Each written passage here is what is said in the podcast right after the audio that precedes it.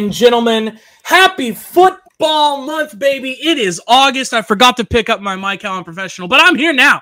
And you can hear me a little bit clearer. Life is better, but welcome to football month because it is the middle of August. We've got things going left and right. We've got trade requests. We've got injuries. We've got all kinds of stuff that you hate to see in the middle of the year coming out with the preseason about to start this week, or is it next week that the preseason starts? Is it this week? Tomorrow night.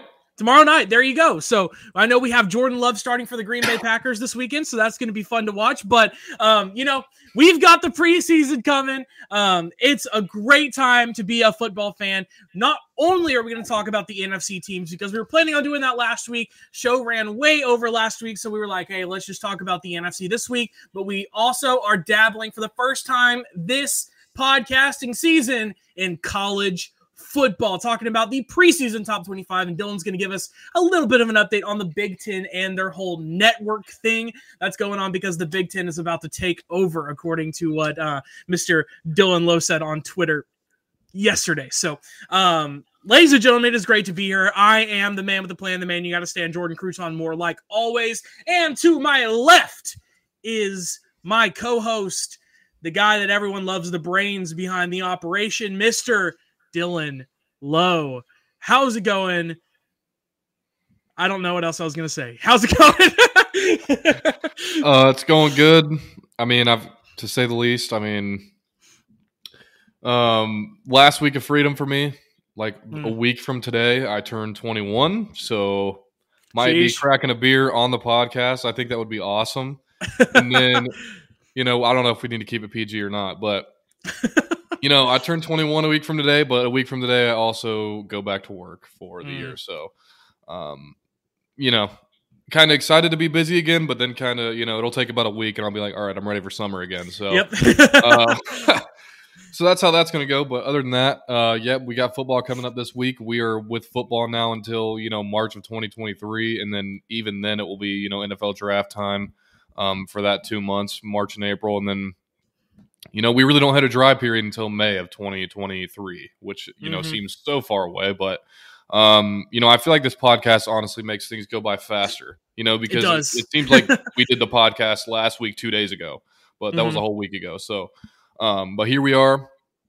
Hope I'm not echoing too much. There's a lot of echo in this room, but, um, you know, other than that, we're going to dive into the NFC. We're going to dive into some, like you said, some players that have requested a trade. We're going to dive into college football. Uh, we're going to talk about all of it today. And we'll also have it this week up on Spotify and iTunes. Last yes. week it went way over, so it was hard to get it on there. But, um, you know, as long as we don't go 40 minutes over like we did last time, then we'll have it up on iTunes and Spotify for you to listen to as well. Um, but if you want to watch it on here as well, we appreciate you too. So, um, you know, with that being said, let's just dive right into it. Let's dive right into the NFC teams. We've got, uh, I'm going to start it off with the Buccaneers only because you know we had some news come out. You know they're getting some bad luck already with the injury bug. You know they already had Chris Godwin coming back um, off of a major injury, but on top of that, you have Mike Evans dealing with some injuries. You have Robert Jensen, or excuse me, Ryan Jensen. Um, he's gone for the season for the Buccaneers. They had Robert Hainsey come in and fill in at center for Tom Brady, and he got hurt today as well. And it seemed minor. I think it was like a hamstring issue or something like that. So it seems like he'll be fine. But you know, someone I talked about and was raving about last week, Russell Gage, also dealing with an injury today at camp. He exited practice with a you know leg injury or foot injury. I'm not exactly sure what the specifics were on that, but um, from the video I saw, it looks like he'll be fine. But just you know, they're dealing with some injuries right now. But yeah. my thing is, the Buccaneers know that you know they're going to be a playoff team as long as they have Tom Brady. And you know, this is a you know a marathon, not a sprint, and the marathon has already begun. And I think all these guys will be just fine. Um, hopefully they are for the Buccaneers when it matters, you know, towards the end of the season, that, you know, end of season stretch. So, um, but to my knowledge, according to you, you think that somebody's going to be creeping up on them, but we'll get into them after we talk about the Buccaneers. Yep. Uh, but I, you know, in terms of our record predictions, if you want to check these videos out where we go a little bit into depth, you know, mine are about 60 seconds. I think you go more about three minutes, which is fine. On our TikToks, we have broken down almost all the NFC teams so far. mm-hmm. um, if you want to get a little bit more in depth, go check those out. But you know, we'll talk about it uh, here as well. So let's start off the record predictions. You know, I had the Buccaneers, um, and I said they were going to go eleven and six. You know, you look around the team, it seems like they lost a lot, but you know, it's just the Tom Brady factor. Like this yeah. team is going to be a not just playoff contender, a Super Bowl contender, you know, until the very end, you know, whether they get eliminated or whether they go all the way. Um, mm-hmm. This team's going to be a Super Bowl contender. You know, you look at the defensive side of the ball. They lost Ndamukong Suh. They lost a you know very underrated piece to the Jets in Jordan Whitehead. Yep. Um, they were able to bring back Carlton Davis though. They're going to get Devin White back, Lavonte David, um, you know Shaquille Barrett, all those type of guys.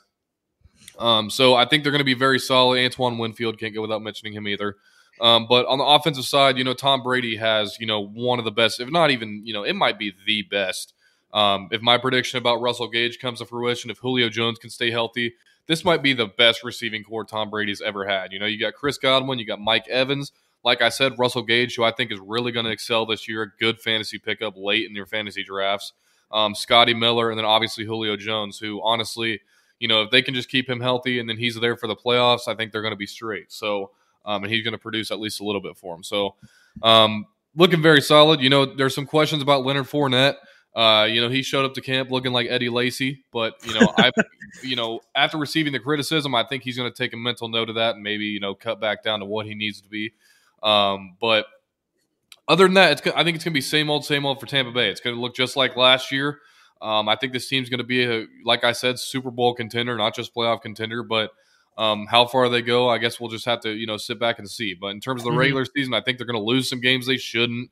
Um, I think the Saints, who we're going to talk about in just a second, are going to give them a run for their money as well for maybe even the division. But um, you know, we'll see when it comes to that. So uh, I think this team's a contender through and through, as long as they have Tom Brady, and that's that. Same old, same old for Tampa Bay. Going to lose some games they shouldn't, but they're going to be right back in the Super Bowl picture when it comes to you know January and February. So, yeah, absolutely. And you know, Tampa Bay's been one of those teams that's been kind of just like riddled with controversy all season long. You know, you had Tom Brady saying, "Hey, I'm done," Gronk saying, "Hey, I'm done," Bruce Arians leaving, Tom Brady coming back, Leonard Fournette being uh, a little bit more overweight than he should have been coming into training camp. So, you know, we've had a lot of uh, we've had a lot of controversy with this team, but like you say, man, it, any team with Tom Brady is is a threat. I mean that that's just the case. I mean, it, it is rare to see one of the greatest in the game, if not the greatest in the game, play every week on your TV screens. I mean, um, I Tom Brady, any team that he's on is going to be a playoff threat. Um, but you know, we'll see what really happens with them because I think that there is another team that could quite possibly be creeping up on Tampa Bay. You alluded to it a little bit earlier, so we're going to talk about it next. So let's talk about it now. My dad's family is from Louisiana. There are a lot of LSU, a lot of Saints fans in my dad's family. And I can tell you right now, that has made me hate hate the Saints for my entire life. I do not care one bit about New Orleans, anything that goes down there in stinking Southern Louisiana. I don't care. But I'm telling you right now, the New Orleans Saints are going to have a heck of a year. Don't believe me? Look at the additions they made this year. They made three, I think, really, really big um, um what, what's it called? Acquisitions this year. Good lord my mind is going crazy. They saw what happened last year and they wanted to avoid Jameis Winston going down with injury and having to go to a backup like a Trevor Siemian or a Taysom Hill. So who do they bring in? They bring in the Ginger Ninja. They bring in Andy Dalton. I completely forgot that Andy Dalton was on the Saints, and that raises my confidence even more for that team because even if your starting quarterback goes down, you bring in a guy who is at the least serviceable at the least okay. like not anywhere near as bad as Trevor Siemian and Taysom Hill. But I think the two bring-ins that I'm really excited to see play this year is of course you got to talk about Jarvis Landry, man. Um, so I said last week that Chris Olave was maybe going to be running out of the slot a little bit, but actually as um, training camp has continued. Jarvis Landry has been running out of that slot, and Chris Olave has been running um, out as just an actual wideout in open space. So Chris Olave going to be moving to the outside, and uh, Jarvis Landry going to be playing from that slot, and that's scary. Whenever you look at that team that they have, and you see you've got Michael Thomas who's looking fantastic, like he's getting along with his teammates like we didn't expect for him to. You got Jarvis Landry, who's a guy who's craving for something. Craving just got out of that situation with Baker Mayfield and is coming to a little bit of a better situation. You've got Chris Olave, who's a rookie, who's hungry, and then on that defensive side, you've got some incredible, incredible parts. You've got Demario Davis, who is a fantastic defender, Arkansas State alumni. Yeah, baby. there we go. I knew it was you coming. Got, you got Marshon Lattimore. I mean, what is not to say about Marshon Lattimore? This guy is proven every single year. He's hard, hard, hard to run routes against, and he's really good. And then you from the Ohio State, since we want yeah, to go from there. the Ohio State University, and then we've got from Loser State University, Honey Badger coming in and uh, playing safety now. Uh, big free agent acquisition there. And I think New Orleans played this offseason perfectly. They bring in Jameis Winston for another year. He got banged up in practice, but it looks like he's probably going to be just fine. And I mean, this team looks like they can make a serious push. In my opinion, I like this team to win the division. I know how I know how crazy that sounds and how crazy it is, but I really do think that they have a legitimate chance. So you've got the Buccaneers going 11 and 6. I've got the Saints going 11 and 6. I think it's going to be a close division between those two teams, but man, do I I, I really do like the Saints this year. Like just throwing it out there. I don't I you know, I've actually got a friend who like he's not a hardcore NFL fan, but he's like, you know, I'm a Saints fan this year. You know, he just likes Jameis. Yeah. He likes what they do. You know, adding Chris Olave, but yeah, I mean, I think how this season is going to go for the Saints is dependent on how their offense goes, and the potential Absolutely. is really insane. So, and yes, go Cowboys, DC for life. Hell yes, we will be talking about them here shortly. But the Saints offense, dude, the potential there is sky high. I believe that. You know, what we saw from Jameis last year, it's like I think we only got a tad bit, you know, sample size of, you know, yeah. what he was doing, but he was looking much improved, playing a lot smarter playing, you know, a lot more conservative, I think, than he was obviously in Tampa Bay. Um, and you know, this you know they go from Sean Payton to Dennis Allen, which you know I don't think that's going to be a terrible transition. I, I think it's obviously right away a downgrade, but um, I don't think that's going to be all too important for this team. I think.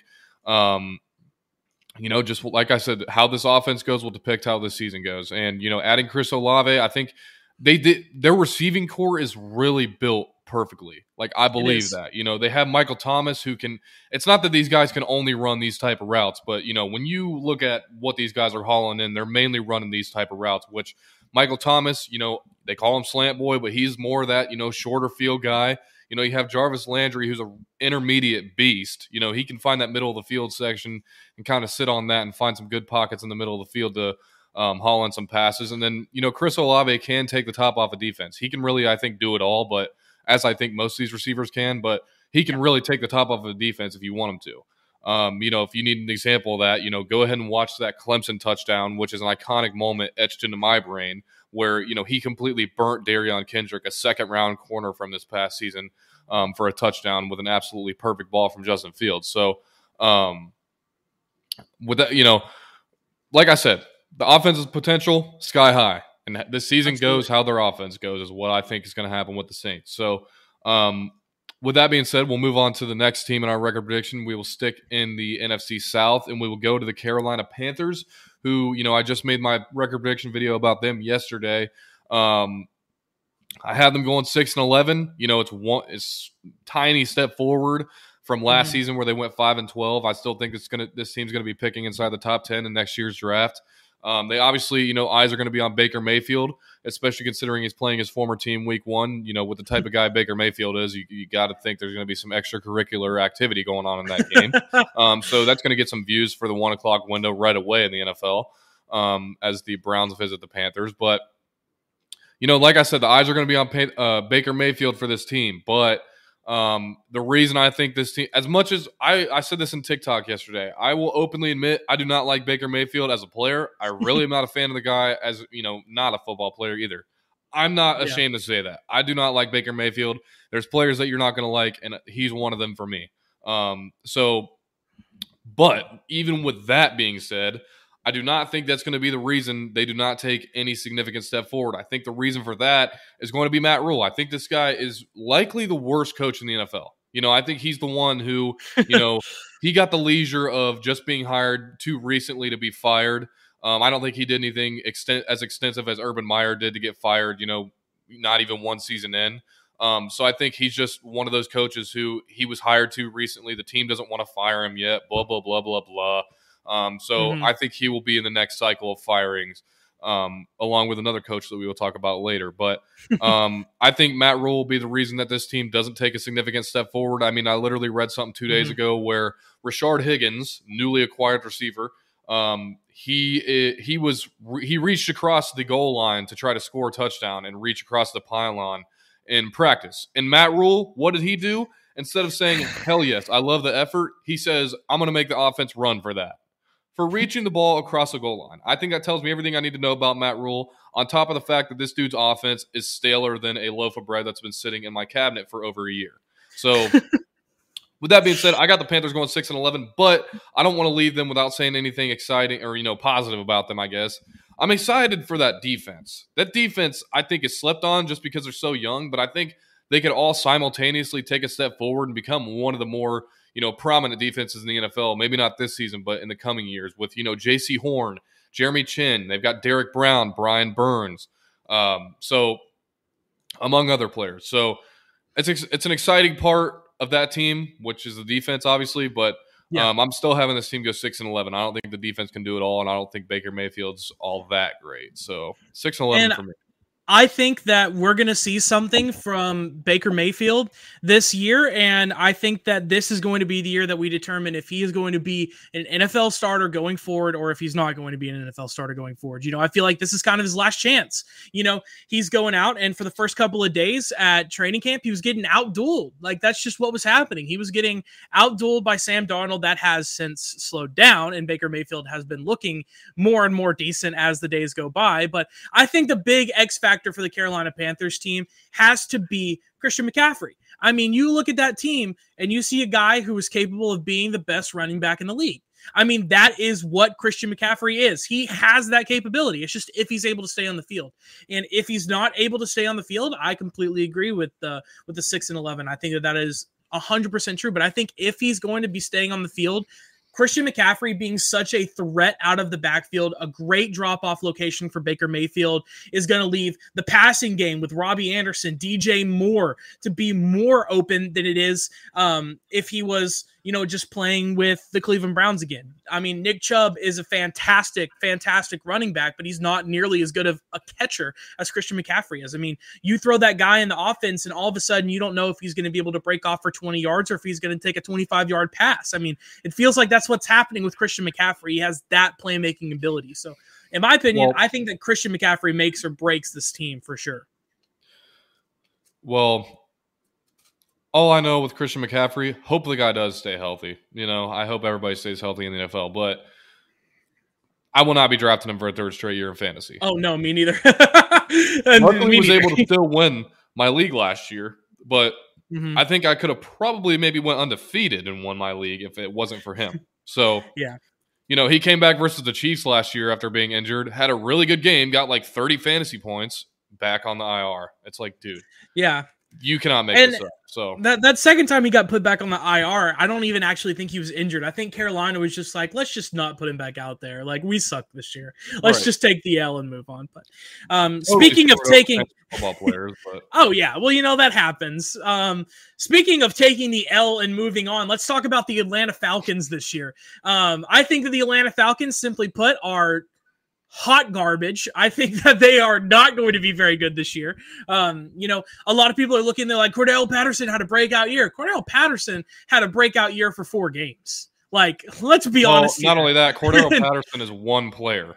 Exactly. They they have nobody. They traded Matt Ryan, who was their only semblance of a quarterback. They go and pick up Marcus Mariota, who I think honestly has a um I honestly think that Marcus Mariota could be Decent. Not yeah, decent. That's the word I was looking for. I think he could be decent. You know, he was showing flashes uh, at the Raiders. You know, he had a couple two point conversions. He had a couple fourth down conversions, both passing and running, which is something that he has become really fond of in the last two years, being mainly a runner for that Raiders offense. So um, I think that he could really come out and surprise a couple people. But whenever you look at that offense, man, there's just not much to be happy about. You've got you know, a really, really incredible second year tight end, maybe a top four tight end for fantasy value, maybe even a top five in the NFL at this young because of how kind of trash the NFL's tight end market is right now. But you've got Kyle Pitts. He's fantastic. He's a generational talent. You just picked up Drake London. I think he's going to be fantastic this year. He's going to be the number one guy. But man, there's just not much to be happy about if you're an Atlanta Falcons fan. You know, um, last thing that you really even saw about them being a Super Bowl was blown at 28 to 3, and that's a meme forever. So, you know, um, Falcons fans just keep on taking L's, and, and you know, that happens. But uh, ultimately, I think the Falcons are going to finish with three wins this season. I've got them going 3 and 14. Um, I'll focus up um, and talk about that a little bit more later today whenever I post my record prediction on at the Bearded Pod on TikTok. So um, be looking forward to that. But I really do feel like the Falcons are going to um, not be good this year. mm. Um, I mean, you pretty much touched it. I don't really need to elaborate too much more on a team that's going to be a bottom feeder in the NFL. I think we can kind yeah. of save some time here and move on. Yeah, um, absolutely. but the team what I was originally going to start with was this team, but you know I wanted to talk about the Bucks considering the news we had this morning. But yep. um, the team I wanted to start with was the Super Bowl, uh, the, the excuse me, the defending Super Bowl champion Los Angeles Rams. I think that's an interesting one, just considering you know they're coming off Super Bowl. Um, people are going to wonder, can this team repeat? That's the question every year after a team wins a Super Bowl, of mm-hmm. course. Um, but you know, I have them going a maybe a little bit disappointing 10 and 7. I find them in the same position as the Buccaneers, kind of when, you know, in terms of my logic of the Buccaneers losing games they shouldn't, but being fine later on. I think that's going to be the Rams. And I think, you know, that division is going to beat up on each other. Like, I think the Seahawks, Absolutely. even, you know, we had them not getting so very many wins, which we'll talk about them in a second. But even those, you know, little amount of wins, I think some of those are going to come against their division opponents. That's just how it goes out there in the wild, wild NFC West. Um, yep. Those teams are going to beat up on each other. So, um, considering they're in that division, I have them, you know, having seven losses. But, um, you know, it's just like a couple years ago when you know nobody expected the Jets to beat the Rams, but guess what happened? Jets beat the Rams. So, and I think that was the real nail in the coffin for Jared Goff to be out of there after that season was losing to yep. the Jets. so. I have them going ten and seven, but don't I don't want that to come off as something that's like alarming to Rams fans or people around the league. Like I don't think that's bad, especially considering the division that they're in. Like I said, they're going to beat up on each other, but you know they got Matthew Stafford. Um, obviously, they even got him an extension. You know they've got you know Cam Akers coming back. Kyren Williams is back off the uh, physically unable to perform list. I think he's somebody that could be really good. Um, mm-hmm. Has a lot of potential, especially considering you know Sony Michel's gone. Um, but you know they also got Darrell Henderson. Can't go without mentioning him in the backfield. Um, they replaced Andrew Whitworth with uh, Joseph Noteboom, who filled in for him actually a couple games last year and looked really good. Um, mm-hmm. So they were able to get Noteboom back, so they have a left tackle. Um, you know, Van Jefferson, you know, he got hurt. I forget. Ex- we talked about him last week. I forget exactly yeah. what his window is to come back, but um, considering you know Cooper Kupp and Allen Robinson are their top two receivers, I don't think they're going to be in too much of a bad spot. But you know, maybe Van Jefferson being hurt is you know maybe opens the door for a guy who we're going to talk about later, and Odell Beckham Jr. Does that open the door mm-hmm. for him to come back and fill in? Um, can they can Sean McVay plead for him to come back and persuade him to come back um, and run it back with the Rams? We'll see. But um, on the defensive side of the ball, you've obviously got you know a pretty good football player in Aaron Donald. You know he's yeah, just okay. He's like right. he may you know, he might be like top ten in his yeah. I mean, borderline top ten guy like in Aaron Donald. Yeah. So, mm-hmm. um, and they've also got Jalen Ramsey, who I think is the best cornerback in the NFL, one yeah. of the best DBs in general in the NFL. Um, they brought back Troy Hill, who's familiar with the Rams defense um, and how they run things. Uh, added Bobby Wagner, who I don't think is as good as he has been, you know, as we've known him to be, but I still think it's a good uh, acquisition. Um, they lost a few depth pieces, but nothing major. Like I yeah. posted my record prediction on Facebook or excuse me, YouTube Shorts, and you know I've had a lot of people say like I talked about like them losing Sebastian Joseph Day. You know I'm I was never trying to imply that that was a huge loss and something that they yeah. can't make up for. and he also didn't play last season because he was hurt. I get that, but that doesn't mean he wasn't a depth piece this whole time. You know, yeah. when he does play, he is a depth piece. So um, he's going to do that elsewhere. So I wasn't trying to imply that this team is going to fall off a cliff because they lost someone like Sebastian Joseph Day. You know, I just didn't feel like responding to that 10 times. I'd rather address it here. So um, the Rams are going to be fine. I think they finished 10 and 7. Might seem a little disappointing, but um, I think they win the division at 10 and 7. So I mean, didn't right. they didn't they finish around there last year too? Did they have 10 or 11 wins last year too? Like that. Yeah. Yeah. Like, they and they made the Super they they made and won the Super Bowl. Um so and to to kind of piggyback off that, talk about the Rams a little bit. Um, Zach, we'll get to your know, questions. Yeah, absolutely, we will. Um, and actually, I'm going to answer one of them right now. The first one that you put in the Super Bowl matchup, my Super Bowl matchup was the Rams. It was the Rams and the Bills, with the Bills taking the win. I mean, I I like the Rams this year. Again, I like a, yeah. And and here's the thing, you know, the Rams are in the best division in the NFC, most likely. You know, I would say that the NFC South is up there too. Um, but once again, it kind of keeps with the with the theme of having two really good teams in the division. So, you know, um, the, this one I think has three really good teams and one team that could surprise a lot of people, but probably won't end up doing so. But going back and talking about the Rams here, I really love the acquisitions they made. I'm a big Allen Robinson guy. Um, you know, I think that he's going to come in and very much so revitalize a lot of uh, a lot of what we thought bad about him last year. He's going to get a good quarterback in Matthew Stafford. He's going to go on to a great offense that Sean McVay draws up. You know, one of the best coaches in the NFL right now, and uh, who actually just got an extension. By the way, we don't know the specifics of it, but he did indeed confirm that he did get an uh, extension with the Rams. So, um, congratulations to him. But man, I love the Rams this year. I think they're going to continue to do great things, and uh, I have a good amount of confidence in that. But let's move on to the team that finished second place in this division last year, which was the Cardinals. Did they finish second or was it the 49ers? I can't 49ers. remember which team. 49ers. Let's go to the 49ers here. San Francisco. Um, I did their record prediction and I explicitly said at the end if the team stands right now and Jimmy Garoppolo is the starter, they will go 9 and 8. If Trey Lance is, is the starter, they will go 8 and 9. That is going to stay my prediction. I think they go eight and nine, and here's why. You know, Jimmy Garoppolo is a fine. Uh, he's he's a fine quarterback. He's nothing special, but he's a fine quarterback. The real meat and potatoes of that team is their run game and they still have a fantastic run game. They have Elijah Mitchell. Um, you know, Obviously, they don't have Raheem Mostert, but they haven't had him very much over the last two seasons anyway. They've got a great receiving core. They've got Deebo, who's going to be running out of the backfield, I'm sure. They have Brandon Aiyuk. They have George Kittle, a top five tight end in the league. Exactly. You know, they've got they have those pieces. They have a great offensive line. They have a good defense, a nice, solid defense. You know, this is a team that made a lot of splashes in the playoffs last year because they know how to play under pressure. And Trey Lance is incredibly unproven, but there are two things that I know about Trey Lance. One, he loves to make plays with his legs. He is a scrambler. He's fast. He is agile. And two, that boy can sling the dang rock. He can missile that thing down the field. So whenever you combine a guy who's got a great arm and great legs, it means success. I've got them going one game under 500, probably not making the playoffs, maybe sneaking in at one of the bottom seeds and going 8 and 9. All right. I mean, this is going to be a stick to your guns moment, though, throughout the season, because personally, I disagree and that's okay. That's Go ahead. Yeah, no, exactly. That's what it's for. But I, I legitimately think that this team is going to be just fine. I think that it didn't matter who they put at quarterback. I think that this team is going to be good. Trey Lance showed, um, you know, in like the two games he actually got to play in last year, he showed signs of being a good NFL quarterback. Just was never given that opportunity, and I really think he's going to come out and prove. And uh, I, I think him, along with Trevor Lawrence, Mac Jones, Zach Wilson, I think those guys are going to prove that hey we are actually decent quarterbacks. my thing is so with the 49ers, my thing with them is we know they were one play away from the Super Bowl, a trip to the uh-huh. Super Bowl. And, you know, the team that they would have played in the Super Bowl, they literally beat late in the mm-hmm. season at Cincinnati. They beat the Bengals. So yep.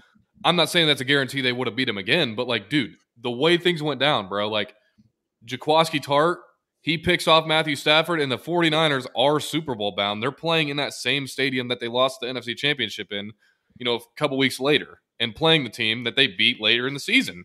Um, yep. So they beat the Rams late in the season, uh, of the regular season. That's how they got into the playoffs. And they beat the Bengals at the end of the season.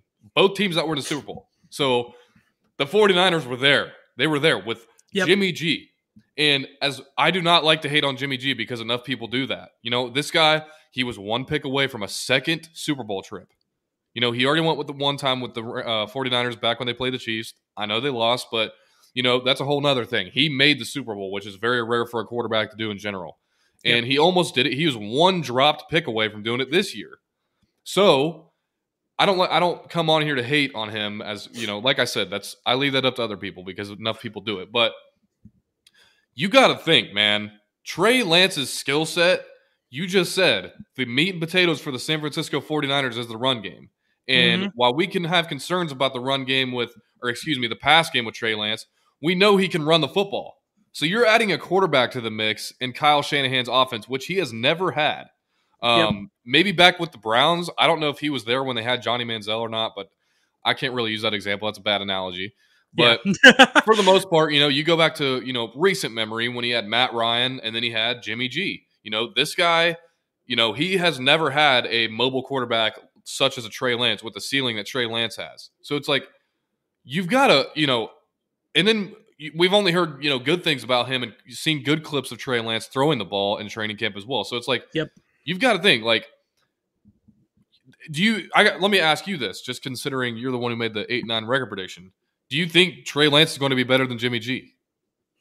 I don't necessarily think he's going to be better than Jimmy G this year, but I think that in his career and probably starting next year, he's going to be infinitely better than Jimmy Garoppolo. Yes. How much of a okay, but so okay, that's fair.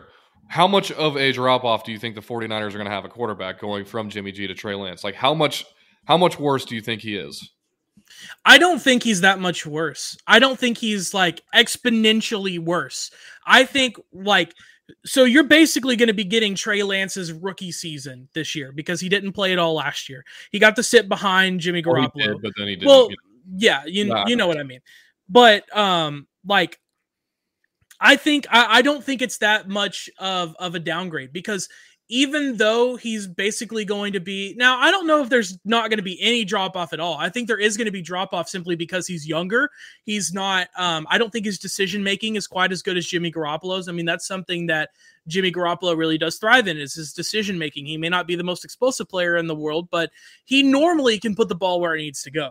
Um, so I think there will be a little bit of a drop off, but I think that just comes with experience. Like I think in terms of skill, I think there's no drop off. I think in terms of skill, the ceiling got even higher. But I think in terms of like an actual player, I think Trey Lance is going to be like a, a, like I mean, like just like a one game drop off. I think that they might lose a close game or something like that just because he doesn't have the experience that Jimmy Garoppolo had.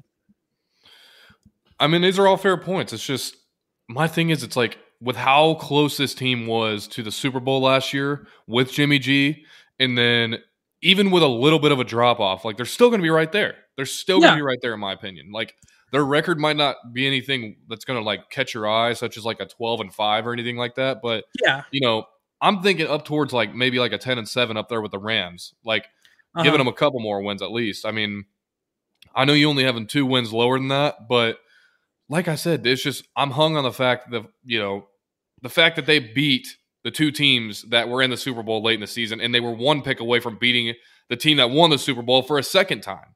Um, yeah. And that would have been a, they would have been three and zero oh against the Rams at that point if they had you know if Jaquiski Tartt got that interception.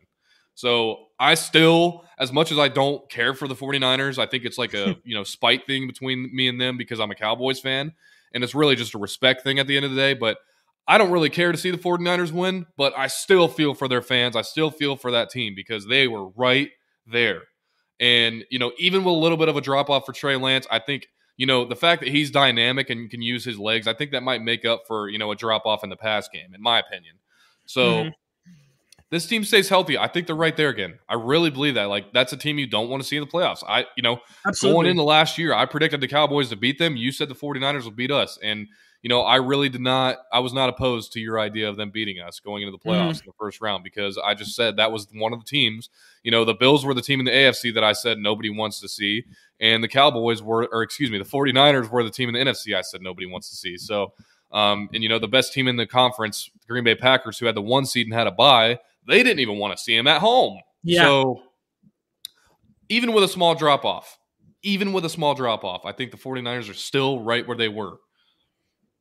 So that's hey, that. I, I, mean, that's good. Yeah, man, I, I like it. I absolutely do. Um, and you know, I think that's a funny. I, I, think that's really interesting right there. What if Trey Lance is an absolute bust? Here's the thing: we don't know. We we legitimately don't know. And I'm telling you right now, if you look at Trey Lance, you look at his skill set, you go back, watch him in college, you watch him in training camp, um, you look and you see those flashes that he had last year in like the two or three games that he played. I think you'll see that he is not a bust. I think that the bust, if you're going to look at one from that uh, from that draft class, is going to end up being someone like a Zach Wilson. I don't think it's Trey Lance. I think that you look at that offense and you look at the coaching that's on that team, and I think that uh, I think that Trey Lance is going to be just fine. Um, my thing with if Trey Lance is a bust, and again, just I can't go and say he will be a bust considering what I just said two seconds ago. So no, I obviously don't think he will, and I don't think you think he will be either. No, but, absolutely not. Um, let's say he is. Let's say he goes out there and lays an egg this season. It's not just Trey Lance that's going to be moved on from. It's going to be yeah. Kyle Shanahan and John Lynch.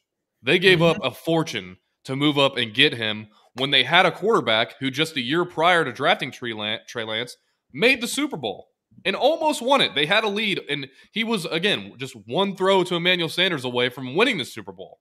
Yep. So they moved on from that guy, traded a fortune to move up and get Trey Lance. So it's going to be this is their career. Not excuse me, not their career, but at least their time with the 49ers I think comes to an end if Trey Lance goes out and really lays an egg. But I think there's about a, you know, 6 or 7% chance out of a 100 that Trey Lance goes out and lays an egg this year. So, Absolutely. You know, there's not a lot of optimism about him, but I'm noticing a trend now with social media that any young quarterback who had a, you know, went out there in their first few games and didn't look too good is just automatically trash. So, yeah. you know, these kids on the internet just don't know how the NFL works and haven't watched, you know, the legendary quarterbacks such as Peyton Manning and even Tom Brady come in and develop into what they are, what they became. So, um, absolutely, um, you know, from like I said, just in today's day and age, it's if you weren't very good in your first couple games, you didn't pass the eye test right away, you're trash, and you should be a backup quarterback in the CFL. So I can't stand it nowadays, but it is what it is. But I'm glad I can be here to right some of those wrongs as, you know, as I hope I can. So um, absolutely, um, that was a good discussion there about the 49ers. Moving on though, um, staying in that division. Um, we're already f- almost 40 minutes in. We've only covered you know, a division and a half, so we got to speed this process up a little bit. Um, but next, I've got the Cardinals. You know, I'll make it quick with them. I have them going eight and nine, and that's being generous in my opinion. I think this yeah. good team has a potential to not be good, be a bottom feeder in the NFL. You know, again, and they have a good quarterback. And outside of that, what do they have? You tell me. James Conner. wow, they had James Conner who got a lot of touchdowns last year. Where did that lead them? Getting embarrassed by the Rams in the first round of the playoffs. Um, hey, hey, hey, so, hey! They have DeAndre Hopkins. He's only gonna be playing 11 games this year, but they have DeAndre Hopkins, and and he's still a really good wide receiver. Like, let's not get that confused. He is. He's still you know, really I don't want to be the guy. Like I said, I said this. I think I said this like you know at the end of last season when we were previewing this season back in like April or something. Yeah. you know, I don't want to be the guy that's known as the one who disrespects DeAndre Hopkins and then DeAndre mm-hmm. Hopkins comes back and looks like an all pro receiver because I don't think that's out of the realm of possibilities. But absolutely not. You know, okay, let's go Kyler Murray, DeAndre Hopkins. Down the line. Who else are we looking forward to see on the, you know, Cardinals? That's about it. that's about it, man. that's so, about it. um, and then like even, you know, they obviously didn't make any big moves in the in free agency. Yeah. Um, but you know, they made one decent move that I think could be cool from the draft, which is Trey McBride. They drafted the uh, mm-hmm. Mackey Award winner for the best tight end in college football um, out of Colorado State. Uh, Trey McBride, him and Zach Ertz could become a quite a pairing. They're getting Maxx Williams back, so they have three. I think could be very solid tight ends for them. But yeah. again, outside that, I'm like reaching for that. So it's like, yeah. you know, other than that, I think, and you know, I think it's Kyler like, did you Murray, really just say you're excited to watch Zach Ertz play? Like, no, right, nobody's like, excited I'm, to watch that. that point, then this team doesn't have a lot going for them. So yeah, um, I have this team going eight and nine, and you know, I made a TikTok about this, so go check us out. Like I said, at the Bearded Pod right there. Um, and I said, you know, somehow I think Kyler Murray has a career year with what they've given him or Absolutely. not given him, I should say. Mm-hmm. Um, somehow I think he puts together a career year. I think this will be a year for Kyler Murray to shut up the haters. And while it might not lead to a lot of success, and he's still going to get a lot of hate for that because that's what he gets hated on now for is he can't keep winning. I don't think it's his fault. I think it's you know I was talking earlier about another head coach besides Matt Rhule getting fired at the end of the season, and that's going to be Cliff Kingsbury in my opinion. So. Um, he wasn't good at Texas Tech when the guy had literally Patrick Mahomes in the Big 12 and still couldn't succeed. So, why did he get an NFL job to begin with? I'm not sure. So, I could see this team literally having a very similar um, start as they usually do with like a hot start and everybody's hyped up a little bit and then mm-hmm. they fall off. But I think the fall off will be worse, and it'll be you know bad enough to the point where Cliff Kingsbury loses his job this season. So I think I Kyler mean, Murray balls out. He leads this team to eight and nine, and that's being generous. I mean, Cliff was literally a guy that we were talking about last year at this time being on the hot seat. Like, I have the notes from our podcast last year, and we had coaches that are on the hot seat. And Cliff Kingsbury was the first one on my list. And he yep. put together a pretty decent year last year, you know, um, second best record in their division. But where did that lead him? Nowhere. There were people, this Nowhere. team made the playoffs last year. This was a playoff football team. People forget about that just because the Rams wiped the floor with them. Yeah. This team made the playoffs last year, and people were still saying that Cliff Kingsbury was going to get fired. So absolutely, I think that really comes full circle this year, and he's done after this year.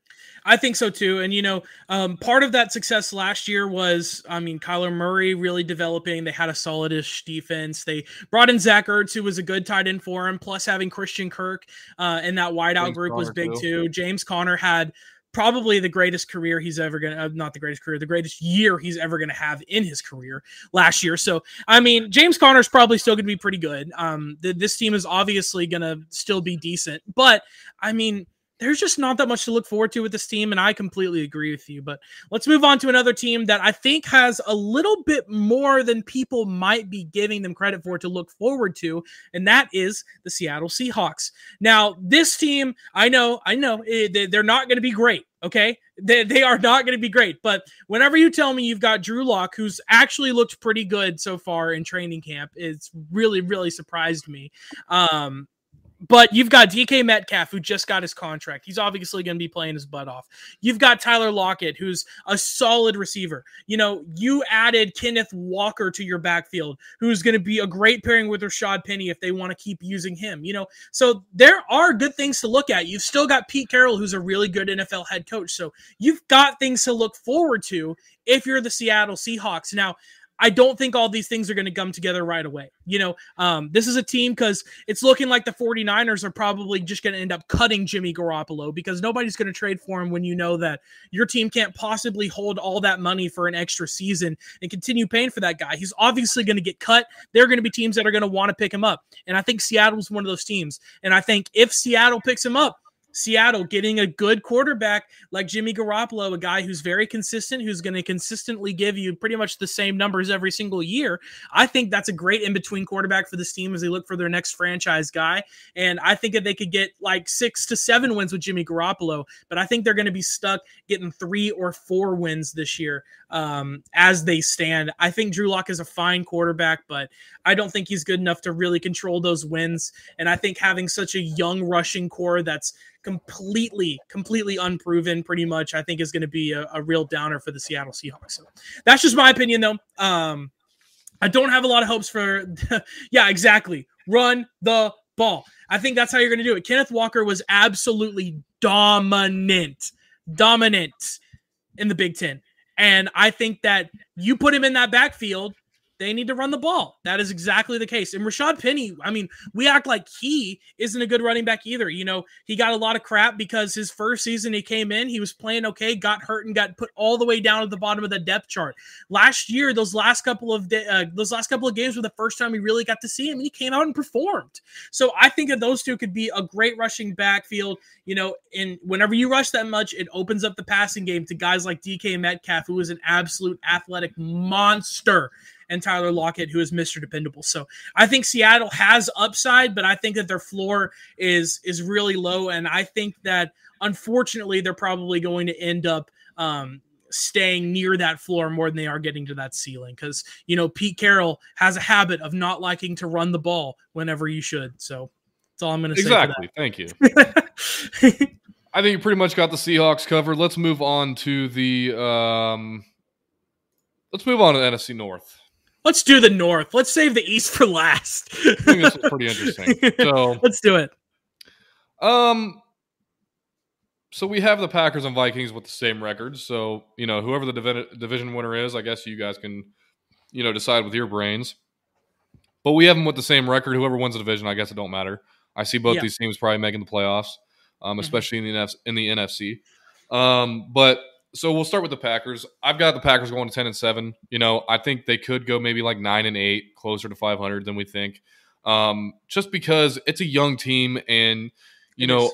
I have a lot of optimism about them. I talked about them last week. You know, I posted a podcast clip I think just the other day from it. Mm-hmm. Um, just a young, solid core, and you know, they're lucky they have Aaron Rodgers. Otherwise, this team would be obviously, you know, out of even the playoff picture and, you know, yeah. maybe viewed as a bottom feeder in the NFL. So um, they added Quay Walker, who I've heard great things about. Devonte Wyatt, getting Jaire Alexander back. They got Eric Stokes in their in his second year.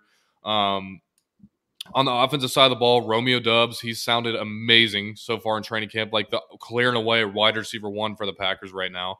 He might not start there at wide receiver one, but I think he gets there maybe by the end of the season, even ahead of Christian Watson, maybe. Christian yeah. Watson hasn't been seen yet at training camp because he's dealing with an injury, which is fine. Um, but I think if he can stay healthy, he's got the potential to be like a DK Metcalf, just a total athletic freak. And then the backfield of Aaron Jones, AJ Dillon still remains intact, which is going to be exciting. And then you obviously have Aaron Rodgers, but there's a lot of questions on that offensive line. A lot of questions on that offensive line. David Bakhtiari, apparently the ACL injury he suffered was like the absolute worst one you could ever yeah. suffer ever. Um, because he's still not even guaranteed, I don't think, to play week one, but I think obviously he'll be back at some point. I don't think he's gonna miss two years over it. Um, yeah. Elgton Jenkins, he's hurt as well.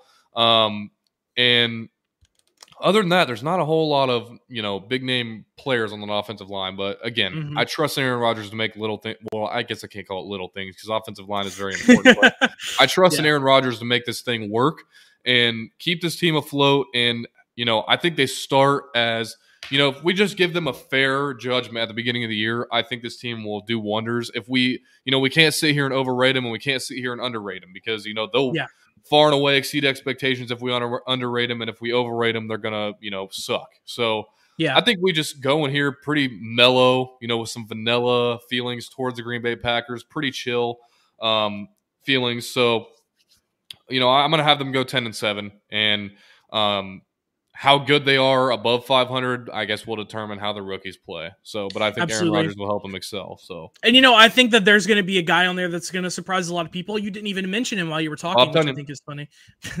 I, d- I did talk about Bob Tonyan and him winning comeback player of the year, possibly. Bob Tonyan's going to be really good this year, I think. But I really like Allen Lazard. You know, um, I think he's going to be really good this year too. He's going to take a step forward. Um, you know, but I don't know if I trust Allen Lazard to be that number one guy on my on my receiving core. Like you said, I think it's going to be more up to the rookies and the the new people that they bring in. But you know, I, I think that Allen Lazard is still going to be pretty serviceable. You know, we've seen that anyone that Aaron Rodgers wants to feed the ball to consistently is going to have a great season. We've seen that throughout his entire career. And I think if that person is Allen Lazard this year, then good for Allen Lazard because he's going to have his career year this year.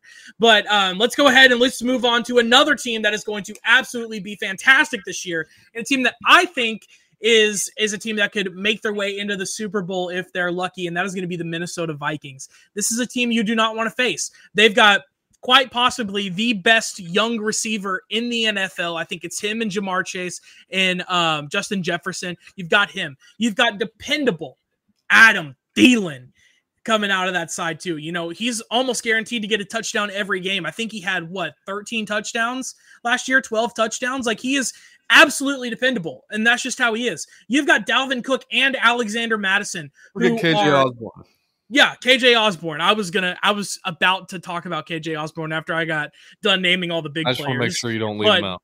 Yeah, absolutely. I'm not going to leave out KJ Osborn because that kid is going to be insane. He was good a little bit last year. You know, he didn't really get his time to shine in that offense, but he is going to be fantastic this year. I have a lot of confidence. And, you know, Minnesota, they've got a, a good defense, they've got a good offensive line. You know, you've got to have a good offensive line if you're going to be blocking for somebody like Kirk Cousins. And Kirk Cousins, if you look in the dictionary and you look up good his name is going to be on there. He's not great. He's not average. He's good. He's above average. He is good. That is Kirk Cousins. He's a guy that is probably going to be the 12th best quarterback in the NFL. And you know what? That's going to be good enough to drive this team because because that's what kind of player Kirk Cousins is. Do you disagree? Do you disagree that he is not a yes, good quarterback? I think he's so average. I think if you look up average in the dictionary, you find Kirk Cousins. I'm so no, tired no. of people overrating this guy, dude. Monday Night Football, bro, prime time game. And the amount of times I've seen him do this is not just this time. I've seen him do it multiple times, dude. You have a big game, division game on Monday Night Football against the Bears, who you should beat, against a rookie quarterback in Justin Fields, by the way. This dude went like, what, 12 for 25, 87 yards, and like two touchdowns and a pick. His quarterback rating was like 63. That is Kirk Cousins to me. You know, okay. Well, I take up. He's a little bit better than that. All right. Like, yeah you look at his averages, it'll probably tell you a lot about Kirk Cousins. But that is Kirk Cousins to me, dude. Like, literally, dude, throw that up Look at that caption. He says, for the Spotify and iTunes listeners, Kirk Cousins is like my girlfriend, too cute to get rid of, but too ugly to marry. Oh god. Exactly. exactly. That I, dude, I could oh. not have worded that any better. That is perfect. Oh Kirk Cousins. God. You said you look up the definition of good in the dictionary, you find Kirk Cousins. I think you should substitute that with maybe like a Derek Carr. You look up average in the dictionary, it is Kirk Cousins a million times. So well, here's the thing. Uh, like I'm I think so over the Kirk Cousins. Oh, he's underrated. he's actually really good. Oh my, no, no. Kirk so Cousins think, is not ever going to win a Super Bowl at the end of the day, and that's that. I think I think we kind of like think the same about Kirk Cousins. I just rate my tiers a little bit different. Like average is like right above the worst. Like I feel like every quarterback, if you're a starting quarterback in the NFL, you're at least average. So like my average tier is like. Have you seen that, Mike Glennon play? well, he's not. He's not technically the starter. Okay, that team's starter would still be average, I would say, in in Daniel Jones. That's so, where I that's where I my average is like Jared Goff, Baker Mayfield, Daniel Jones. Like that's where I would put like the average quarterbacks. I don't think I would call them bad. I would just call them like okay, like average. Like you're so like a five on one Lock? to ten. Drew Lock would probably be right below average because he's just I don't think he's had enough time to really like showcase himself. You know, last year he should have been the starter. He should have been the starter last year over Teddy Bridgewater or Teddy well, he Bridgewater. Was. He got benched. Yeah, exactly. The which would which is why I would put him below average. Like I said, I'd put him below average. Okay. But I think that there are. I don't certain... know. I just my whole thing. Sorry to cut you off. My whole no, thing, you're good. No, not a Kirk Cousins guy. Never have been. I think the guy's terrible, dude. I'm not a fan. So okay, well, that's that. D's their own. Let's move he, on. like I am rewording your definition of saying go look up average in the dictionary. There's Kirk Cousins. like if I opened a dictionary and I looked for the word good and I saw Kirk Cousins in there, that thing is getting tossed in the shredder. and I'm making my own dictionary. Anyway, let's talk I'm about two teams that uh, from anybody. I don't care. I'm listening to all of it. Let's move on to two teams that are actually below average, and that being the Chicago Bears and the Detroit Lions. Let's talk about the Bears first because um, I think um, I want to talk about the Lions last. So let's talk about the Bears first. Dylan, what do you think about the Chicago Bears' second year with Justin Fields as their quarterback? Matt Nagy is gone. That plague is gone. What do you think about this team, Dylan? Um, he's writing something down on his piece of paper again. Um, but you know, I What What do you think about the Bears, man? Justin Fields, big Ohio State guy. What do you think? Where you want to free him to, Dylan? Where you want to free him to? I want to free him of the below subpar receiving core that he has to deal with. Bro, okay? they gave him N'Keal Harry. What else does he need? Oh, my, and N'Keal Harry is already hurt. Keep in mind, already injured. Yeah. is this guy really supposed to depend on Velus Jones? the 25 year old wide receiver. I don't think that's as big as a factor as most people think it is, by the way. But the dude's 25 years old, and he played for that long in college and didn't really pop off. So. Yeah there's that. I mean, I like Darnell Mooney. Wow, cool.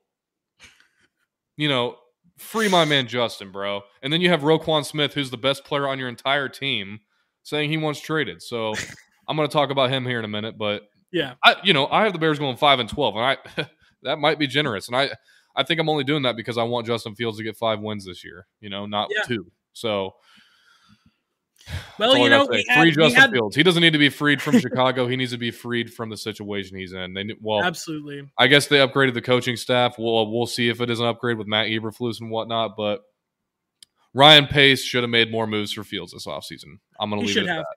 100%. And, you know, we had the Green Bay Packers and the Minnesota Vikings with the same record. And I think the Detroit Lions are going to have that exact same record. I think they're going to go 5 and 12. And here's why.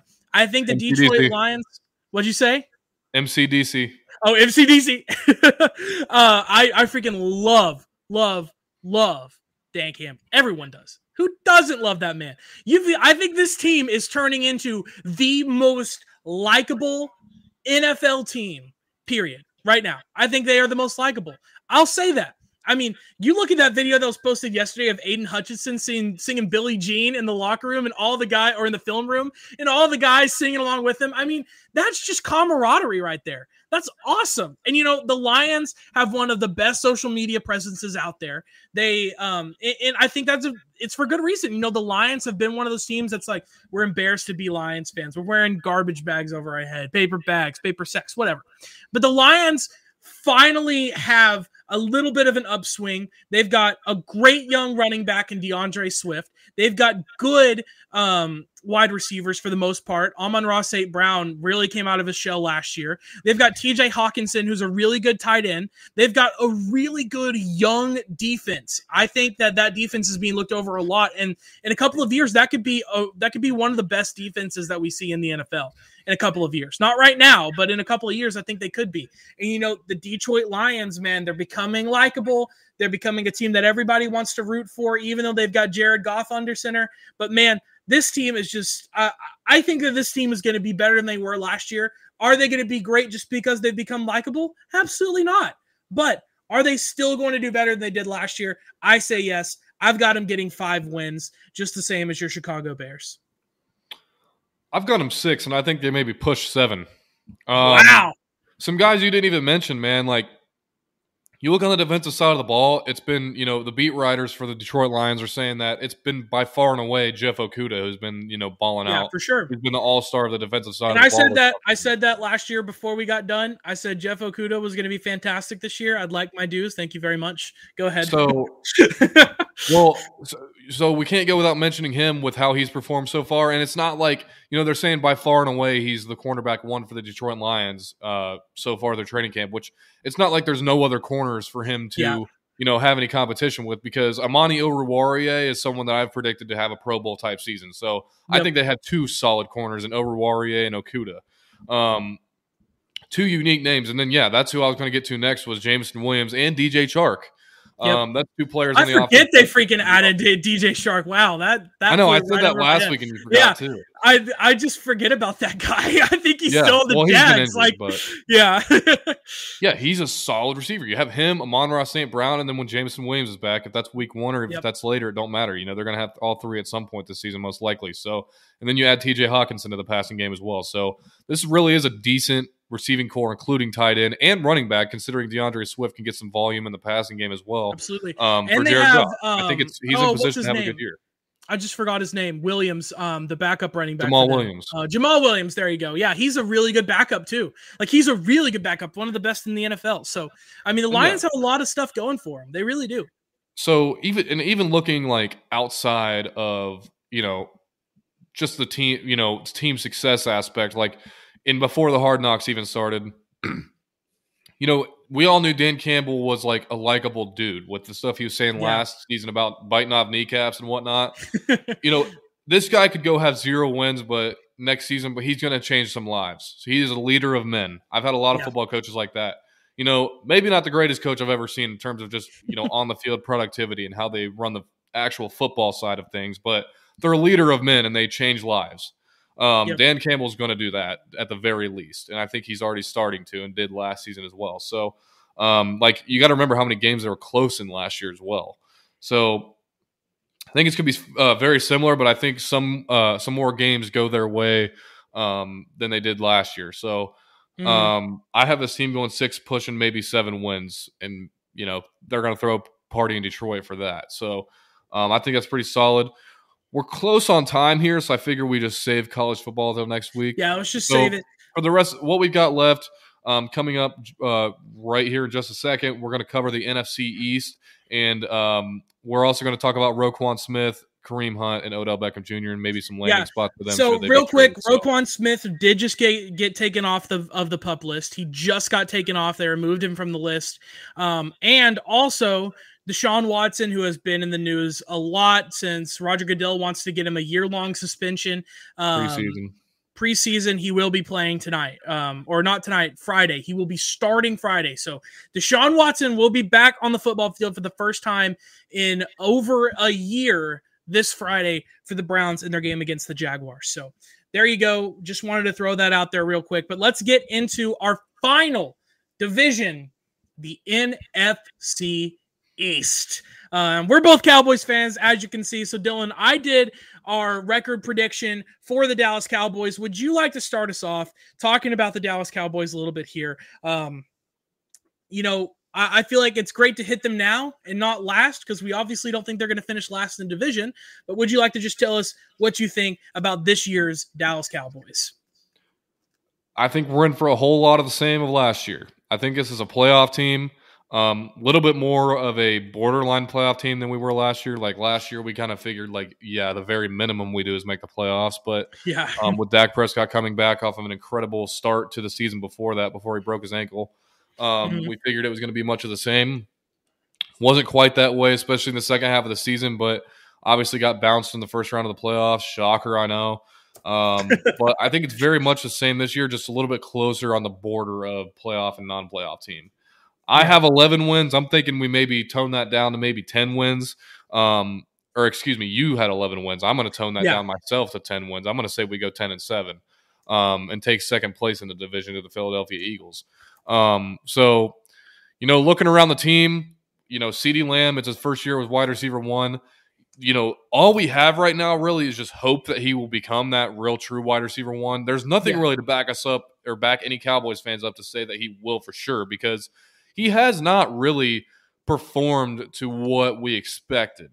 But no. maybe this is what he needed, and you know, I think there's a lot of optimism, not even just Cowboys fans, that you know he'll thrive this year, and I think so. Um, I also think it was partially Kellen Moore's fault because you know, like I said last week, we were talking about CeeDee Lamb. He's more of a just get the ball in his hands however he can. You know, if that's yeah. t- 10 yards down the field, if that's two yards down the field, get the ball in his hands because it's mm-hmm. the run after catch ability that makes him special, and it has since he was at Oklahoma. So um, I think he does step into that wide receiver one role and become, you know, pop off this year um, as a solid, you know, wide receiver one option. We eventually will get Ma- Michael Gallup back, but in the meantime, we're gonna have to look for some depth players, such as you know, I think Noah Brown's been balling so far. You know, yeah, I was saying I don't really want him as our wide receiver three. Um, while Michael Gallup's gone, because I think our wide receiver two at that point will be J- uh, Jalen Tolbert, who I think is going to be great. But Noah Brown might be our wide receiver three, and he's looked very solid. But um, I'm interested to see what we do. You know, I'm not opposed to putting Tony Pollard in the slot. I think he has some experience there from like back in his days at Memphis and whatnot. Uh-huh. Um, you know, but in the backfield, you know, speaking of Tony Pollard, Ezekiel Elliott, I think this will be his last year with the Cowboys. Um, I've been off that train for a while now. I hate to say it, and I hope he proves me wrong, but um, you know, I don't think that's going to be the case. So I've never really seen a running back kind of revitalize their career on the same team, at least, you know, after sucking for or being average for however many years he has two, two and a half years. So, um, so that's the backfield issue. The line isn't looking too good. I don't think it's I don't think it's bad, but I think we're really doomed if Terence Steele is bad. Our right tackle. We obviously have mm-hmm. Tyron Smith coming back if he can stay healthy, and that's a big if. Uh, we're gonna have Tyler Smith, the first round rookie. Uh, he's gonna start at left guard. It sounds like. Then we have Tyler Biadasz at center, who that's the you know concerning area right there. Especially mm-hmm. now that we have to line up here, he has to line up against Jordan Davis twice a year. You know, um, and then right guard we obviously have Zach Martin. Um, and then right tackle is Terence Steele. So I think it's you know if, if, if Terence Steele is not doing very good this year, it's going to be bad for this offensive line. So. Um, mm. And then hmm. on the defensive side, it's going to be year two of Micah Parsons. He's only going to get better. I don't think we're going to see a rookie season like that for maybe like 30 more years. Um, and that's not even an exaggeration. Um, mm-hmm. Trevon Diggs, he's been toast in training camp, but again, you know, I think the I think the hate on him is you know very much unwarranted 90% of the time. Um, you know, everybody likes to put out these fake stats that he led up the most yards in the league. He led up um, over a thousand yards, but he only led up like 790 yards last year. So, yeah. Um, and I don't want to say only because that is a lot, but you know, yeah. something I saw, somebody compared him to uh, Xavien Howard. You know, uh, two years ago, Xavien Howard led up like 730 yards and had 10 picks, and then Trevon Diggs led up 790 and had like 11 this year. So, yeah. but he doesn't get nearly as much hate. You know why? Uh, you know why Trevon Diggs does get hate on like that? Because he has this on his helmet, as far as I'm concerned. So, um, other than that, I'm looking. You know, I hope I'm not, or I'm hoping that uh, Jayron Kearse and Malik Hooker can hold up that back end of the defense. You know, Jayron Kearse had a breakout season, best uh, season of his career last year. Um, and with Dan uh, Dan Quinn coming back, I think it'll be much of the same. And then um, at linebacker, obviously, I guess you can count Micah Parsons in there, but um, Leighton Vander Esch, we just signed Anthony Barr, so I think those those are two two or three rangy guys we have at the linebacker position. Then as yeah, excuse me, and also Jabril Cox. Don't sleep on Jabril Cox. Absolutely not. So, and I agree. I agree with everything you just said there. Yeah, no, I, I was just saying that I agreed with you. Um, because obviously, um, you know, I think we've got a really solid team this year. But let's go ahead and let's move on because we are seriously running low on time. Uh, so let's go ahead. Let's move on here. Let's talk about the Philadelphia Eagles. You talked a little bit about them, alluding to some of their defensive additions this year. I think the Philadelphia Eagles are going to take the division this year. They're a really good team. They've got really good assets. They've got Dallas Goedert, who I think is a really underrated tight end. They've got Jalen Hurts, who I think is going to take a huge step this year. They've got DeVonta Smith. They picked up AJ Brown. You know, they've got fantastic running backs. They've got three or four really, really good running backs on that offense. They have a much improved defense. I think this team is going to be the best one in the NFC East. Dylan, what do you think about the Philadelphia Eagles? Um, do you think they're going to be good this year? You think they take a step forward, or do you think they uh, continue standing a little back? Uh, I think they win the division as well. Like I said, I think they get one more win than the Cowboys. I think the Cowboys either split or uh, go two and zero oh against the Eagles. But um, I had the Eagles going eleven and six. I like the pieces. The most exciting thing, I don't want to say exciting because um, you know I don't want the Eagles to have any success if I if it were up to me. But um, I guess the thing that I'm most intrigued by with the Philadelphia Eagles is the fact that Devontae Williams is going to be being covered by a cornerback two the entire season. So look for him to be a beast in fantasy football. Look for him to just be a beast in general. Um, big Devontae fan. Um, but you know, and on the defensive side of the ball, they added Jordan Davis and Nakobe Dean through the draft. Um, and they also drafted uh, Jason Kelce's eventual replacement. I know we just saw a video of him getting bullied by Jordan Davis, but that's going to be a long list. that's going to be everybody. Yeah. yeah so um, I think they did a good job in the draft with the few picks that they did have, but they also used some of those picks to go get their wide receiver one and AJ Brown, who I'm also a big fan of. So yeah. Unfortunately, I have to see him twice a year, but uh, they were also missing somebody opposite side of you know Darius Slay, and they added James Bradberry. So that's a team that really saw the needs that they had, and they really went out and you know look uh, and uh, addressed those. So yeah. I got to give props to Howie Roseman and the Eagles. So um, unfortunately, I think I'm going to predict them to win this, this uh, division, going 11 and six. Yeah, good prediction there. Um, let's move on to the two teams that we predict are going to be last in the NFC East the New York Giants and the Washington Commanders. I'm going to start us off here on the Commanders. I don't think they're going to be quite as bad as the Giants. I do think they're going to be worse than the Cowboys. Um, but here's the thing about the Washington Commanders last year was not good. Your starting quarterback last year was either Fitzpatrick or Heinicke. Okay. Like, well, that's not good. Yeah, well, he played one game, didn't he? Or did he play no games? Yeah. So the Commanders here did not have a good season last year. Here's what you can expect from this team. You can expect Terry McLaurin to do better than he did last year. He had five touchdowns. Five. He just got signed to a big contract and he had five touchdowns because they know that that's not how bad he is. Carson Wentz is not a good quarterback. He's not. He hasn't been the last couple of years. Five years. But he's better. Yeah. but he's better. Way better than Heinicke is. Okay, let's not get that confused. Antonio Gibson is a good running back who's probably going to return back to what we could see before he had a sophomore slump the last season, which really wasn't even too bad of a sophomore slump. You've got a really good defense. I mean, the Commanders have the all the pieces they have to be a top defense. They were 2 years ago. They took a pretty big step back last year, but I think they take another step forward this year. You know, I think the Commanders are going to be fine. That being said, I think they get maybe seven wins. I think they go seven and two. I really feel like that's the ceiling for Washington this year is maybe seven, eight wins. You know, I think their floor is as bad as getting four or five wins, but I think their ceiling is seven wins, and I think that they'll hit about that and go seven and ten personally. So, uh, Dylan, why don't you round us out here in our NFC teams, talking about the New York Giants, or if there's anything else you want to add to the Commanders? I know I just neglected to ask you, but if there's anything no, you'd like to add there, I was so. going to say that I have them at seven and ten as well, but I also have the Giants at seven and ten. I think, I think they somehow muster up seven wins. People forget that they do not have Joe Judge anymore. They have Brian Daboll, who you know we saw what he did with Josh Allen. I'm not saying Daniel Jones is even remotely close to Josh Allen, but Josh Allen's rookie year was pretty abysmal. It wasn't very good. We saw a lot of like, you know, intangibles of his that had potential to build on, and he did. Mm-hmm. But I don't. I'm not saying Daniel Jones will do that, but Brian Daboll will know what he's doing with Daniel Jones at least, um, and at least maximize him. So whether this is his last year or not, um, I think he does a good enough to, job to get this team seven wins. Like that's still three or excuse me, like two games below 500. So yeah, um, you know, other than that, the thing I'm concerned about is like maybe their cornerback group and you know can their receivers finally put it together, but um. No. I, I don't know. I don't no, know, dude. They, I, they, have some good receivers, dude. They just added Wan'Dale Robinson. They have K- uh, Kadarius Toney, who have both been balling out of training camp. Mm. You you know, there's a possibility that last year was just a one time thing for Kenny Golladay. You know, no, it was last year was. and the year before. It was last well, year no, and the year before. The, la- the year before, the year he, was before he was hurt. Now the year before that, he was really good. Kenny Golladay is a good receiver. The problem is that he got hurt, and then last year he was terrible, terrible, horrible. Well, the when he wasn't hurt in uh, 2020, he wasn't terrible, but he was hurt for most of the season. But yeah, I'm just saying, like, I don't know. Is that a one time thing for Ken- is Kenny Golladay going to come out and have 1,500 yards? Probably not. But no, no.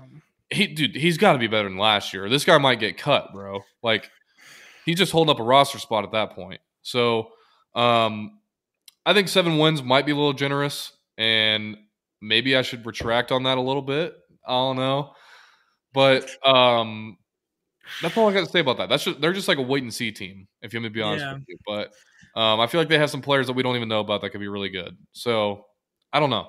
Just I'm gonna go with seven and ten, but that's still last place in the division, even with the Commanders also getting seven and ten. So yeah, I I don't know, man. I, I think that's uh I think that's a little overzealous for the Giants personally. I mean, I I don't think like. I don't think Daniel Jones has the intangibles. I think he's just bad. I just don't think he's a good I quarterback. trash. I still don't think. I, just, I do not think he's trash.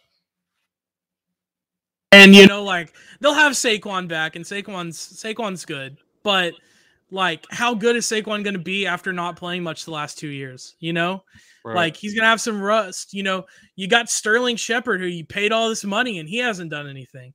You've got Kenny Golladay who you paid all well, this money, and he hasn't done anything. Year. Well, yeah, obviously, but like the the thing is, is just man, I don't, I just don't have it. I I just don't think as highly of the Giants as you do. But let's talk about some of these players here. We've got three that we really want to talk about, and that is Roquan Smith, Kareem Hunt, and Odell Beckham Jr. Dylan, Let's start off with Roquan Smith. We talked about his team a little bit earlier, the Chicago Bears. He comes out, says, essentially, I hate this organization. Trade me. I don't want to play here anymore. Dylan, what do you take away from this? What do you think is next for Roquan Smith? Do you think he ends up staying, or do you think the Bears try and maximize and get some young talent and some picks for him? I think the Bears are going to try to keep him. Obviously, you can't just let someone like Roquan Smith leave. Absolutely, and, yeah. Um, as bad as the Bears have been, he has really been a bright spot for them. I'm a big fan of his. Um, if you want an example of how good he can be, just go watch his film last year against uh, the Bengals. Um, so the Bengals, the Bengals. Um, but you know, I put together a trade package myself that is just by far and away it makes sense for both teams. And this team's gonna have to find a way to pay Roquan Smith, but I believe if they want to make it happen, then they will.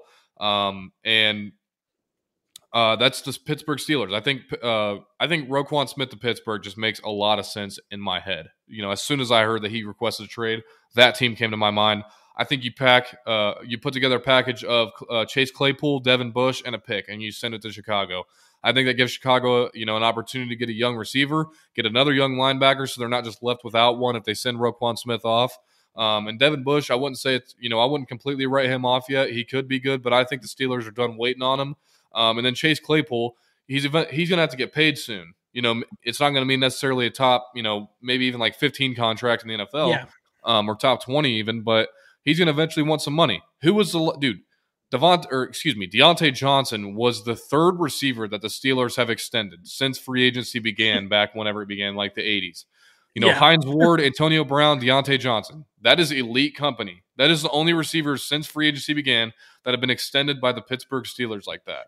So, um, is does Chase Claypool appear to be a guy that's going to be one of those people that you know joins that group of you know receivers? Not thinking so. They grow they grow good um, to great receivers on trees over there in Pittsburgh. It seems like, um, and they have one coming up in George Pickens. So um, I think it makes sense for them to send off Chase Claypool. So um, and Devin Bush as well, especially if they'd be getting Roquan Smith in return. So it'll be interesting to see what Omar Khan does. It's his first months as GM of the Pittsburgh Steelers, but um, I think that's a fair, fair package for both sides. Yeah. You know, so especially if Roquan Smith isn't going to want to play, but if he's activated at the pup list, he's going to be holding in at uh, Bears training camp than not holding out because he'll get fined. But Pittsburgh Steelers with Roquan Smith makes just total sense to me. Yeah, for sure. And you know, I really like moving Chase Claypool. Here's the thing about Chase Claypool. Um, I think people forget how much of an athletic freak Chase Claypool is. Like this dude is athletic. They don't call he him was, Maple, they didn't call him Mapletron for no reason in his rookie season. Exactly, exactly. And he played for Notre Dame, wasn't it? Isn't that who he played for? Yeah, and he was a beast at Notre Dame too. Like he was good. He is an athletic freak. And I think that you go to a team that needs that athletic freak on your team in the Chicago Bears. I think that's good for Chase Claypool. It gets Roquan Smith to go to an already really good defense of the Pittsburgh Steelers and elevates that team even more. So I really like uh, that trade package that you put together. But let's talk about two more guys. Um, one that is still a free agent recovering from an ACL tear, wasn't it? And um, one who is um, and one who requested a trade and then almost immediately um, was like, okay, I'm still going to play, like, you know, whatever. And that is Kareem Hunt. We'll talk about him first. Uh, Kareem Hunt obviously wanted a trade out of Cleveland, like everybody seems to right now. Uh, but here's the thing I don't think there's a market for Kareem Hunt. And here's why Kareem Hunt is a really good running back. But you look at the teams, and I think of the Texans, and that's pretty much it. I think maybe maybe the Falcons, maybe the Falcons. But you know, um, the Texans have been really um, uh, what's it called? Really infatuated with what they've seen from David Price, um, who is of Pierce, course Dameon Pierce. Why did I just say that? Why did I just it's, it's Dameon Pierce? I don't know. I just said David. You said David Price. Who's David Price? I don't even know who that is. Anyways, they've been really infatuated with Dameon Pierce. So they're probably not going to trade for him. And then Atlanta, I don't think Atlanta really has the means to trade for anybody right now, anyway. So, you know, you look at Kareem Hunt, and I think other than that, I don't think that he is better exponentially than any other starting running back in the NFL. You know that that's the thing. And how many people are going to want to I mean that that's just my opinion. Like you think of some other teams that have that have like pretty decent to bad running backs, I mean, you look at Miami, I think that he's probably on par with Raheem Mostert and Chase Edmonds, and they're not going to add him onto that team and give him all the carries. You know, that's not going to happen. I mean, that's going to be a split backfield. You look at a couple other teams that, like, just going down the list, you know, um, you know, Bears, Lions, Packers, Vikings don't need anything. Falcons, maybe. Panthers, no. Maybe if they wanted to take him as a backup instead of Chuba Hubbard. But, like, I mean, I'm just looking down this list of the NFC teams, and I can't see a single NFC team that would want Kareem Hunt. You know, so I don't think there's a giant market for him. I think obviously he wants to get paid, but I think he's just going to end up staying on Cleveland. So that's just my opinion, though. What do you think, Dylan? What do you think about this whole Kareem Hunt scenario? Do you think he's going to get paid? Do you think he's not? Um, I don't know. I don't know. Honestly, I mean, I think he, he's not the type of guy to really hold out of games. He's just going to stick true to his trade request. Yeah, and I think he's fine with it right now because he probably understands that that you know everybody's rolling with what they have. But you know, my thing with him and any running back that requests a trade is injuries are going to happen.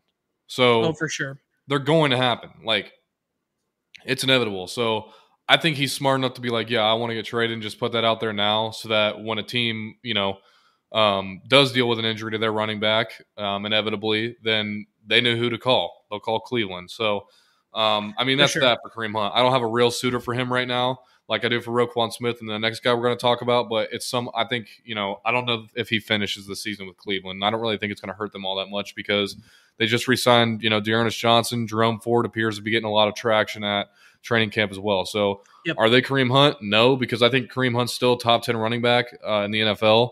Um, so, do you believe that? No, I don't believe he's a top 10 running back in the NFL. Dude, this guy is a beast, man. Like let's not let's not forget his rookie season that took place just in 2018. So it's not like he's old. He's only he's, he's, entering his what, fourth year now? Yeah. So fourth, or fifth, fifth year, year. he's entering his fifth yeah. year. So you don't think he's top 10? Who do you no, think? well, think I'm not going to ask you who. We'll talk about that next week. Let, us talk about it next week. I don't. I do not think he is. He is a top ten running back in the NFL. I mean, I would take here. Here, wait. You know what? I'll I'll list out my top ten right now. We'll list it out and we'll talk about it next week. You can write it down. You can do something like that. Jonathan Taylor is, is better, obviously. I think Austin Ekeler, Derrick Henry. This is in no particular order. Dalvin Cook, Aaron Jones, Nick Chubb, Alvin Kamara, Christian McCaffrey. Um, yeah, for sure, for sure. Najee Harris, Joe Mixon. I think I, I think he's not better than any of those people I just mentioned. I don't think he's better. I don't I don't think he's better than Javonte Williams or Leonard Fournette either. Like just just off the top of my head, I don't think he's better than those guys. I don't. You don't think Kareem Hunt is better than Javonte Williams or no. Leonard Fournette? No, I don't. I don't think he's better than either of those guys. All right. Kareem Hunt. Kareem Hunt never had a season like Leonard Fournette did last year. Have you seen his rookie season? Yes, I'm hearing you. I'm hearing you. I I did that. I think I think Leonard Fournette had a, a fantastic season last year. Leonard Fournette. Here, I'll put it this way: if you want to compare him to Leonard Fournette, okay. Kareem Hunt did what people were expecting the fourth overall pick Leonard Fournette to do in his rookie season. Yeah, well, Leonard Fournette also got put in a really bad situation. Oh my dude, he was on a team that was they went to the AFC championship. Yeah, he was on a team that went to the AFC championship with one of the worst offenses I've ever seen make the playoffs. so he's still they he there. dude. No, he, that didn't have no. They didn't have a bad offensive line at that point.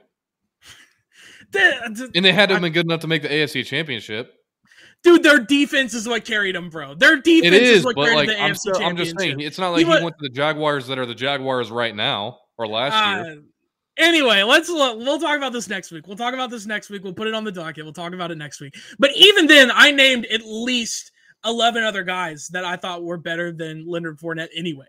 So I don't think he's a top ten running back. I I I definitely don't. But we'll we'll we'll save that for next week. We'll talk about that next week.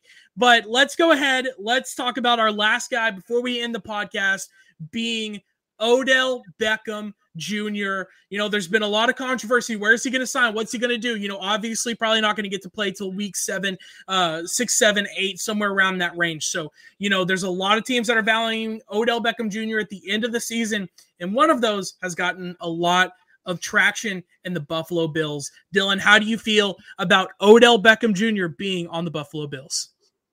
You know, I posted something on Instagram at the Bearded Pod, keeping up with the Odell um, Odell saga. You know, is he going to go to uh, where's he going to go? Is he going to go to Buffalo? Is he going to go somewhere else? For the only reason people have been able to give me as to why he wouldn't go to Buffalo is because of the cold weather. I'm like, buddy, you know, I think he's going to sacrifice being warm and playing in a dome to go play with Josh Allen and be lined up across from Stefon Diggs and lined up with Gabe Davis. You know, I don't think that's as much of a factor as people think. And then it's those same people that suggest that he should go to Green Bay, though. But I'm like, what sense does that make? So all I got to say about that is Buffalo makes sense. And if you haven't kept up, Andre Reed, former, you know, the best receiver to ever play for the Buffalo Bills, um, to this current point, um, he said on Instagram, you know, he posted a picture with Odell and they had dinner and he said they had a nice chat, Buffalo lookout or something like that, really teasing it. Then Von Miller's yeah. recruit, and then Odell said, you know, he tagged Von Miller and said, "What's the locker next to you look like?" And you know, I understand they could just be doing what they do and getting the attention they want. I get that, but it's also just making a lot of sense right now. So, yeah. you know, Buffalo makes a lot of sense for me when it comes to Odell. I know we got to keep this brief. We only got about six minutes left, but yeah, no, I completely agree. And, you know, Buffalo um, obviously hasn't made a move on Cole Beasley this offseason, who I felt like is a really good piece on any offense. You know, he's one of those guys that's kind of sneaky. It's going to give you those yards every year, you know. So maybe they're holding out because they want to give that contract that they would give to Cole Beasley to Odell Beckham Jr. So we'll see what happens there with the Bills. Um, I really think that Odell was probably going to land somewhere in the AFC this year. You know, he played last year with the Rams, went, won a Super Bowl ring, did ring chasing, completely to a 100% effectiveness, which is, is, rare to see in any sport. So um, I think that it makes a lot of sense for him to to ring chase again if he wants another one. And I think that that team is obviously the Bills. We both agree that the Bills are our favorites. Last year we both said it was the Rams. That came true. This year we both say it's the Bills, and I think there's a good chance that it comes true. So you know I think him going to the Bills makes a lot of sense if his end goal is to get another ring. Um, Dylan, is there anything else you want to talk about on this week's episode of the Bearded Podcast, or do you want to let it go? We've been going for about an hour, 25 minutes. What are you thinking, man? You got anything else on your mind? Three words again run the ball. Run the ball. The three words that would have saved the Seattle Seahawks winning the championship against the New England Patriots and would have stopped everybody overrating Malcolm Butler for the next five seasons. Ladies and gentlemen, that's going to do it for the Bearded Podcast. We're so glad that you joined us. If you want to find him anywhere, you can do it at the Bearded Podcast on Twitter, on TikTok, on Instagram. Also, Go Bucks Nation and um, you still running your Cowboys? Of course, you're still running your Cowboys page. What the heck am I saying? Go follow him. If you go to him on TikTok, Instagram, Facebook, anywhere like that, he's got his link tree. Go get him everywhere. Um, and then for me, you can find me Crouton underscore ASU, Twitter, Instagram, TikTok, everywhere. Ladies and gentlemen, that's going to do it for the Bearded Podcast. As always, I am Jordan Crouton Moore. That's Dylan, the Madman Low, and we will see you guys next.